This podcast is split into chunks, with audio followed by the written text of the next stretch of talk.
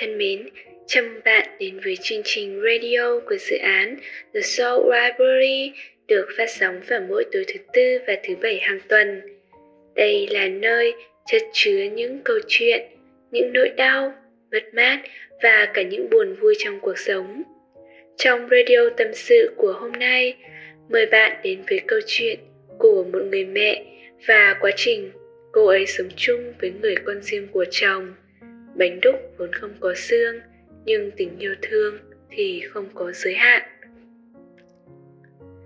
Đầu hạ, thời tiết trở nên oi bức lạ thường, ánh nắng đặc sánh như có thể thiêu cháy cây cỏ non, kéo theo đó là những cơn mưa bất chợt, đến rồi đi, rồi lại tầm tã. Tôi ngồi thơ thẩn bên chiếc cửa sổ trong phòng ngủ, ngắm mưa rơi tí tách trên những tán cây cao kiểng trong vườn. Không khí xe lạnh, hương thơm nhàn nhạt dễ chịu, làm tôi cảm thấy thật thư giãn. Tôi về nhà cùng anh được hơn một tuần rồi. Sau khi đám cưới của chúng tôi diễn ra ở một bãi biển miền Trung. Anh hơn tôi những một con giáp, là người đàn ông thành đạt và có uy tín trong các mối quan hệ. Anh không phải là hình mẫu lý tưởng của tôi, nhưng là người mà tôi muốn đồng hành trên quãng đời còn lại. Có câu, người tốt nhất là người phù hợp với mình nhất, nên mỗi khi nhớ lại, tôi đều biết ơn vì đã gặp được anh trong ngàn vạn người trên thế giới này. Trước đây, anh đã từng lập gia đình rồi, còn có một cậu con trai nữa. Không may, người vợ mà anh yêu thương hết mực, một lần cùng đồng nghiệp đi giám sát công trình, đã bị tai nạn mà qua đời. Lúc ấy, con của hai người vừa mới lên 4 tuổi. Tất cả đối với anh như sụp đổ, vỡ tan ra từng mảnh, không còn gì đau khổ hơn. Đã vậy, công ty anh đang làm việc, bên bờ phá sản, các nhân viên chủ lực nhất nộp đơn xin nghỉ dần dần. Sáng đi làm trong trạng thái căng thẳng, giải quyết các rắc rối của tổ chức. Tối về lại ôm nỗi đau mất đi người đầu ấp tay gối. Khoảng thời gian ấy đối với anh như đứng giữa những cơn sóng thần. Lớp này xô lớp trước, sâu xé và muốn cướp đi mọi nỗ lực, hy vọng của anh.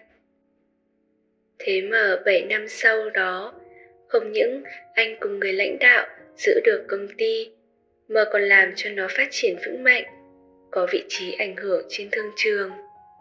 Nhờ vậy mà anh được bổ nhiệm vào chức ghế quan trọng, giành được sự tin tưởng tuyệt đối của người đứng đầu công ty. Cuộc sống của anh dần ổn định trở lại, đứa con trai cũng đã lớn. Anh quyết định tái hôn. Tôi không ngại khi anh đã trải qua một đời vợ. Có lẽ tôi không phải là người phụ nữ mà anh yêu nhất, nhưng là người mà anh trân trọng nhất sau biến cố trước. Cho nên tôi không khúc mắc về chuyện đó nữa. Ngược lại, còn cảm thấy tự hào khi có một người chồng đầy nghị lực và bản lĩnh như anh. Dù cho cuộc sống có làm anh ngã, có vùi dập anh như thế nào, anh vẫn có thể đứng lên được, thậm chí đứng lên một cách can trường. Nếu một ngày nào đó chúng tôi mất hết tất cả, anh vẫn có thể bắt đầu lại từ con số 0. Còn ai xứng đáng để tôi đi cùng những năm tháng tiếp theo hơn anh nữa đâu. Tôi nói thế vì tôi yêu anh thật lòng, là chính con người thật sự của anh, không phải những gì hiện tại anh đang có. Chỉ tôi mới thấy được đằng sau đó có bao nhiêu vết thương, bao nhiêu khó khăn nơi anh. Người con trai duy nhất anh cùng với người vợ trước có với nhau tên là Nhân, năm nay vừa tròn 12 tuổi. Tính khí có chút thất thường và cổ quái. Nhân xem tôi là đối tượng, cướp đi tình yêu và sự chú ý của ba mình. Nên mỗi lần nhìn thấy tôi là hắn khó chịu, mặt xị ra, làm bẩm vài câu trong miệng rồi ngoảnh mặt đi. Tôi không trách Nhân. Tôi biết không chỉ anh mà cả đứa con trai cũng khổ sở không kém khi chứng kiến sự ra đi đột ngột của người mẹ. Hẳn là trước đó, Nhân cũng sống không dễ dàng gì. Tôi đã chấp nhận làm vợ anh thì tự nhủ với mình rằng con anh cũng là con của tôi. Tôi sẽ dùng tất cả tình yêu thương mình có để bù đắp cho con. chỉ là cần nhiều chút sự kiên nhẫn và cố gắng hơn nữa để xóa đi ranh giới giữa hai chúng tôi tôi thường lên kế hoạch vào cuối tuần để cả nhà có thời gian bên nhau để nhân biết rằng tôi không cướp đi thứ gì của nó cả, nhưng là người cùng với bố chăm sóc và nuôi nấng nó. Để nhân tái định nghĩa, lại khái niệm một nhà là như thế nào? Thường thì nhân không muốn tham gia cùng, phản kháng rất dữ dội.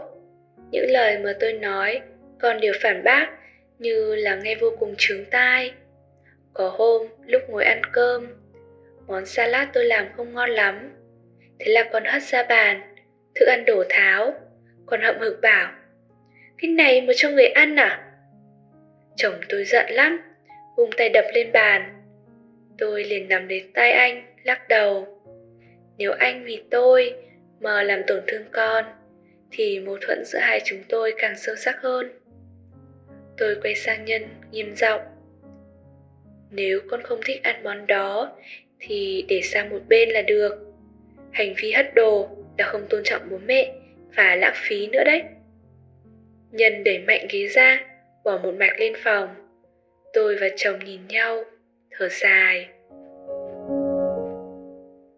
Với tinh thần không bỏ cuộc, tôi tận tình chăm sóc cho nhân. Mặc dù nó luôn từ chối, gần gũi với tôi, một lần nhân bị sốt nặng, cả người nóng hực lên. Vì không thấy nhân xuống lấy đồ ăn tối, nên tôi lên phòng con xem thử, sau đó phát hiện con bị bệnh nhưng không nói cho tôi biết. Hôm đó chồng tôi đi công tác không có ở nhà. Tôi bèn nhờ chị giúp việc đến hiệu thuốc gần nơi ở, mua vài liều cảm sốt. Tôi chuẩn bị khăn và chậu nước để lau người cho con. Thấy tôi đến gần, nhân xoay mặt đi chỗ khác gần giọng, mặc kệ tôi cô đi ra ngoài đi. Tôi nói, vì sao mẹ lại phải mặc kệ con? Con đang bị bệnh mà tôi nhúng khăn vào nước mát, vắt ráo rồi đắp lên trán cho nhân. Con kéo xuống và ném đi. Tôi lại lấy khăn để lên trán nó một lần nữa. Nó tiếp tục ném khăn ra vẫn nộ nhìn tôi. Đã nói là đi ra rồi mà, đừng chạm vào người tôi.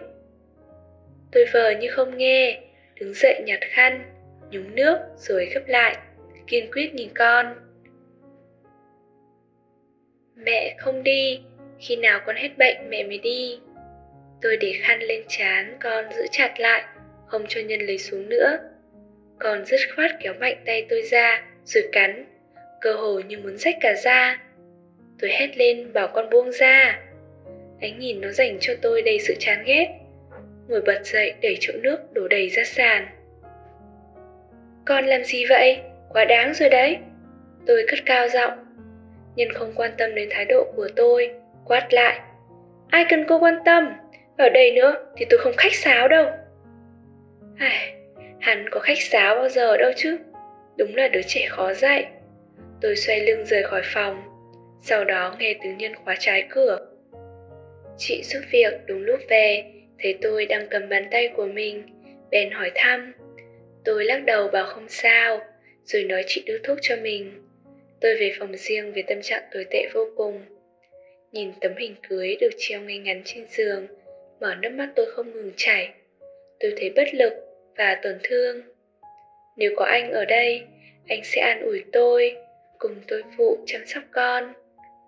Khóc một trận để giải tỏa những uất ức xong, tôi quẹt nước mắt đi, lấy dũng khí một lần nữa đứng dậy.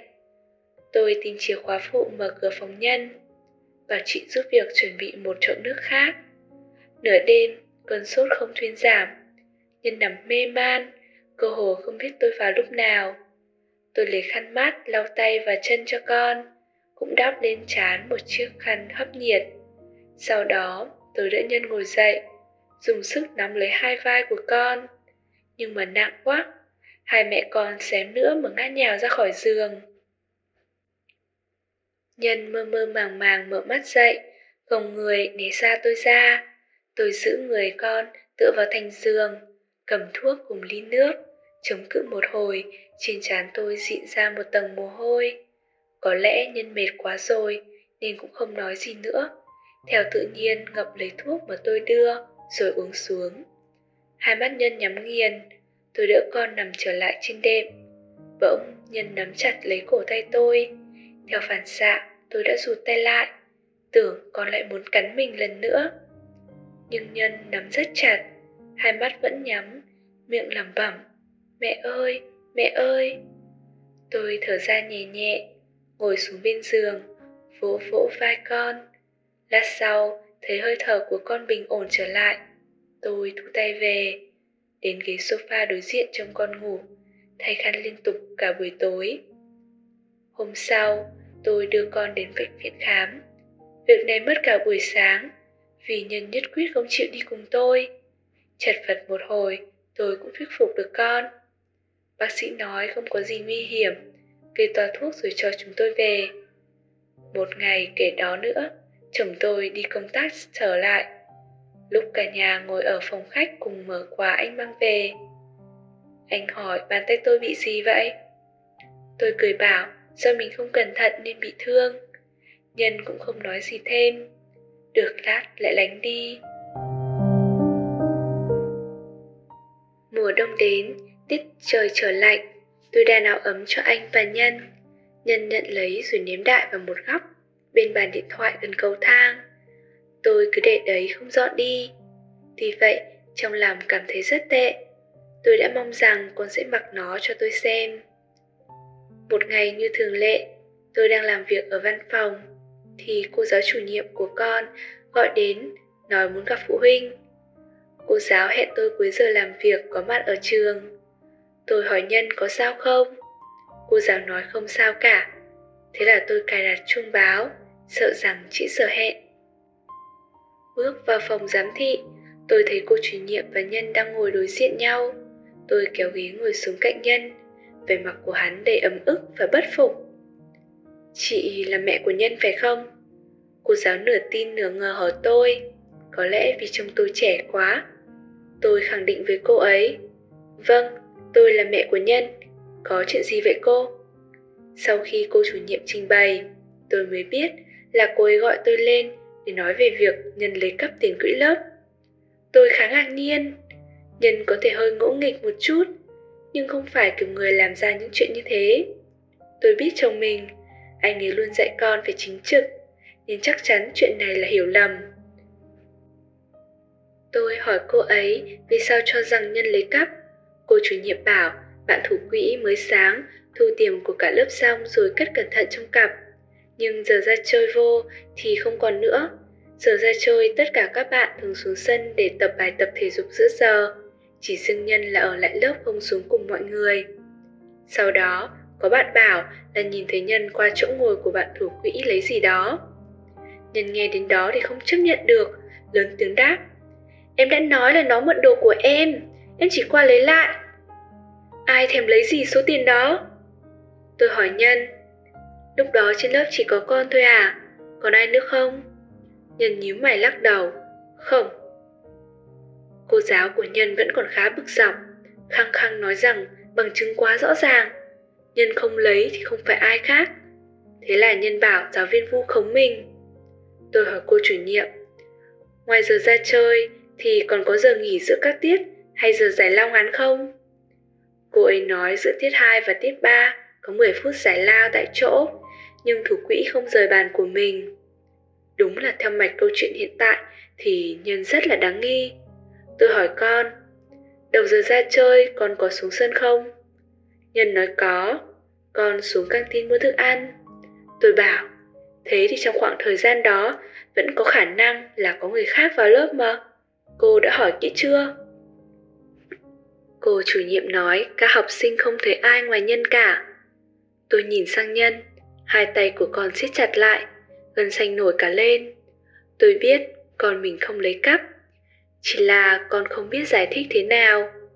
Tôi lấy danh dự của mình ra đảm bảo rằng nhân không thể là người trộm tiền của lớp. Xin cô giáo sáng hôm sau cho tôi vào lớp để làm rõ sự việc. Tôi nói mãi, cô chủ nhiệm mới đồng ý. Đúng như đã hẹn trước đó, tôi xin nghỉ làm một buổi sáng. Giờ ra chơi hôm sau có mặt tại lớp học của Nhân. Anh trai của tôi là công an, anh ấy có nghiệp vụ điều tra. Tôi cũng thỉnh giáo được đôi chút. Kể ra thì khá dài, hù dọa bọn nhỏ sợ một phen. Tôi kết lại là Bạn nào đã lấy thì cuối giờ gặp riêng cô chủ nhiệm trả lại. Nếu không, tôi sẽ nhờ đến sự can thiệp của pháp luật. Đến lúc đó, việc học của các bạn bị ảnh hưởng, tôi không chịu trách nhiệm. Quả nhiên, cuối giờ, cô chủ nhiệm điện thoại xin lỗi tôi, nói là đã có một bạn trong lớp đến nhận tội. Tôi dặn cô đừng phanh phui danh tính của em ấy trước lớp, răn đe và hỏi tình hình cá nhân là được. Sau sự việc ấy, Nhân không còn chống đối tôi như trước nữa, nhưng thái độ thờ ơ và bất cần thì không khá hơn là bao nhiêu. Không sao cả, có thay đổi là được. Tôi có thêm chút hy vọng. Một tuần sau, tôi không thấy chiếc áo mình đan trên bàn đâu nữa. Được đà lần tới, tôi dành phần đưa con đến trường. Con chưa từng bắt chuyện với tôi. Có lúc đáp lại, có lúc thì không. Rất, rất nhiều chuyện vặt vãnh xảy ra trong suốt cả năm sau đó nữa. Bao nhiêu cảm xúc lẫn lộn. Có lúc, tôi dường như không kiểm soát được bản thân, cần phải nhờ đến nhà tâm lý giúp đỡ. Bao nhiêu đêm tôi khóc một mình, không muốn cho chồng biết, tôi không muốn anh ấy khó xử. Tôi vẫn nhớ như in lần đầu tiên nhân chủ động nói chuyện với tôi. Lúc ấy tôi đi phỏng vấn cho một chỗ làm có phúc lợi tốt hơn. Hắn thấy tôi mang giày chuẩn bị ra khỏi nhà thì hỏi Cô đi phỏng vấn à? Tôi nói Ừ, phỏng vấn xong mẹ về ăn cơm với hai bố con nhé. Nhân buông một câu ngập ngừng Chúc may mắn Rồi biến mất dạng sau cầu thang Tôi không biết hôm đó mình có bao nhiêu niềm vui. Thiếu chút nữa xoay một vòng nhảy múa. Cô giúp việc cũng vui lây. Nhìn tôi gật đầu cười hiền hòa. Nhân à Mọi người đều muốn con hạnh phúc. Mong là con sớm nhận ra điều này. Lại cách đó một thời gian, Tôi sơ suất quên mất sự kiện quan trọng của công ty. Nên chạy như bay đến chỗ diễn ra buổi họp. Tôi mất tay lái lao lên vỉa hè trên đường. Lúc tỉnh dậy thì đã thấy mình nằm trong bệnh viện. Mùi tanh của máu vẫn còn thoang thoảng bên mũi. Chồng tôi và Nhân đều đã ngồi bên cạnh từ lúc nào. Tôi có thể cảm nhận được anh đã sợ hãi và chấn kinh biết bao nhiêu. Từ khi gặp nhau, tôi chưa bao giờ thấy anh mất bình tĩnh như thế. Anh sợ rằng lịch sử sẽ lặp lại Điều này luôn ám ảnh trong tâm trí anh. Tôi bất cẩn quá Sao tôi lại có thể để sự việc này xảy ra cơ chứ? Chẳng khác nào cứ vào tim anh một lần nữa. Tôi bảo anh đỡ mình ngồi dậy, yếu ớt nắm lấy tay nhân, hai mắt con đỏ hoe. Đột nhiên, nhân lao đến ôm tôi thật chặt, thút thít khóc. Tiếng khóc khản đặc của cậu con trai mới lớn làm lòng tôi cũng đau xót không thôi. Trái tim như rơi xuống tầng tầng sâu của vực thẳm. Tôi vuốt đầu con, cất giọng mỏng manh Mẹ không sao mà Nhân lắm lấy gấu áo sau lưng tôi Thốt lên một chữ mẹ. Rồi im bặt. Tôi không kiềm lòng được mà lệ tuôn tràn theo. Tôi đã chờ tiếng gọi này rất lâu rồi Tưởng như sẽ không có cơ hội nghe được. Nhưng cuối cùng con cũng đã nhìn nhận tôi là mẹ của nó. Chỉ vì một chữ này mà bao vất vả, tủi hơn, kiệt quệ trước đây đối với tôi mà nói Không xá gì. Tôi yêu anh và cũng yêu con rất nhiều. Sau khi tôi xuất viện, chồng tôi và cả nhân nữa không cho tôi tự đi xe một mình. Tôi biết mình sai nhưng không dám phản đối gì, đành chấp nhận bản án hai người họ đưa ra. Từ sự kiện đó, mối quan hệ giữa tôi và Nhân cải thiện rất nhiều. Cuối cùng, Nhân cũng có thể tin tưởng và cởi mở với tôi nhiều hơn. Vào sinh nhật lần thứ 14 của con, Nhân hỏi tôi Trước đây mẹ có từng ghét con không?